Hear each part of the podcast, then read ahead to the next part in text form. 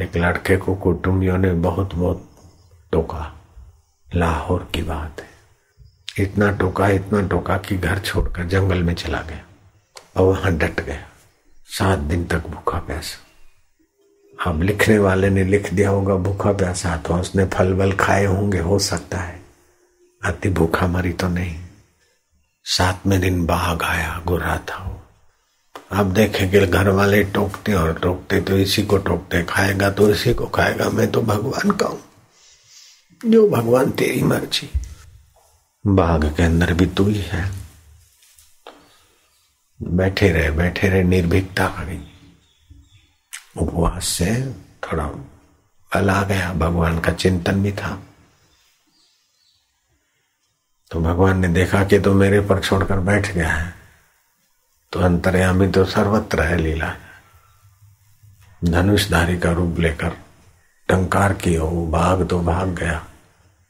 और डांटा फिर से, अरे, मूर्ख है छोरा। अपने प्राण बचाता है। नहीं, बैठ गया। ये तो अच्छा हुआ कि हम आए। हम भी लोग आए यहाँ से। देखा बाघेड़े को तो तेरे को बचाया। नहीं तो मर जाता तू। चला जा चला जा। बोले भील भाई, आप आए तो आपका उपकार है, लेकिन मेरे को जाना नहीं। जो होगा मेरे भगवान राम करे। अरे बालक, तू कुल मिलाकर खूब उसने डांटा। बालक ने हाथ जोड़े कि भील भैया, आप अपने रास्ते जाओ। मुझे मेरे भगवान को पाना ही। अब वो भील वेशधारी भगवान ने देखा कि हाथ धो गई। धीरज सबका मित्र है, करी कमाई मत खोए। वो प्रकट हो गए। लेकिन ये तो आँख मूंद के बैठ गया था। बोले अच्छा जिस भगवान का अब तो भजन करता है, मैं आ गया हूँ, आ गया हूँ, आँख खोल। बोले, नहीं, जैसे गुरु जी ने भगवान बताया, मंदिर में भगवान दिखे, पहले वो भगवान मेरे दिल में दिखने चाहिए, तब मैं आँख खोलूँगा। तुम असली भगवान हो कि कौन हो, मेरे को कैसे पता चले? तो उसके हृदय में वही मूर्ति जो गुरु ने बताए थे भगवान जी, वही दिखे। फिर बाहर आँख खोली तब राम जी के दर्शन हो गए। बालक राम नाम। बोले, बेटा, क्या चाहिए? तो तत्व ज्ञान का तो सत्संग इतना सुना नहीं था। क्या चाहे, बोले, प्रभु भूखा मरी करनी पड़ती है घर वाले टोकते इतना खाता है, इतना खाता है, मुफ़्त का खाता है।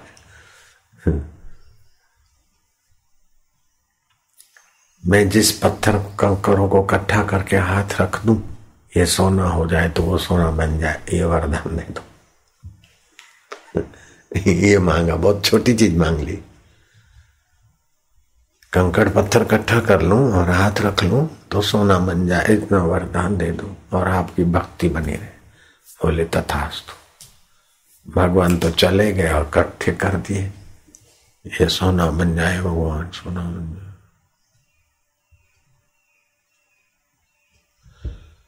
तो ध्यान भजन किया हुआ था, व्यर्थ चिंतन नहीं था और बल भी था कि सोना बन गया। आवाज़ बन गया।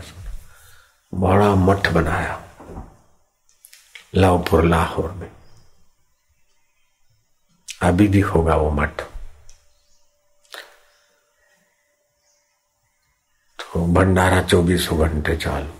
जो आए, खाए, गरीब गुरबों को दान पुण्य, उनको तो सोना बनाना है। और अच्छा चला। भीड़ बढ़ गई, फिर भजन का जो मज़ा था, वो मठ का मज़ा नहीं था। तो फिर वो सब छोड़ के जैसे जंगल में गए थे, ऐसे ही चल दिए हम जगन्नाथ जी में जाएँगे। तो इतने प्यारे बालक राम के पीछे हज़ारों भक्त आ गए। चलते चलते दिल्ली, लाल किला के पास में, अभी ऐसा जितना शहर है वैसा नहीं रहा होगा।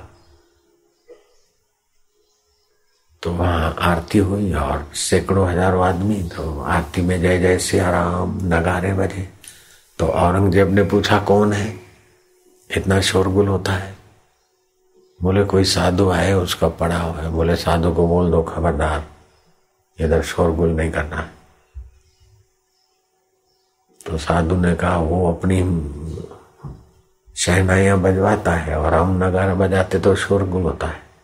जाके औरंगज़ेब को बोल दो तो तुम्हारी शहनाइयाँ भी नहीं बनेगी।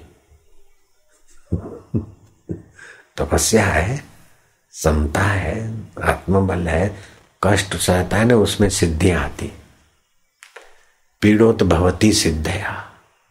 कष्ट सह के भी अपना कर्तव्य पालता है उसमें संकल्प बल बढ़ जाता। है वो शहनाइयाँ फूके, बने नहीं।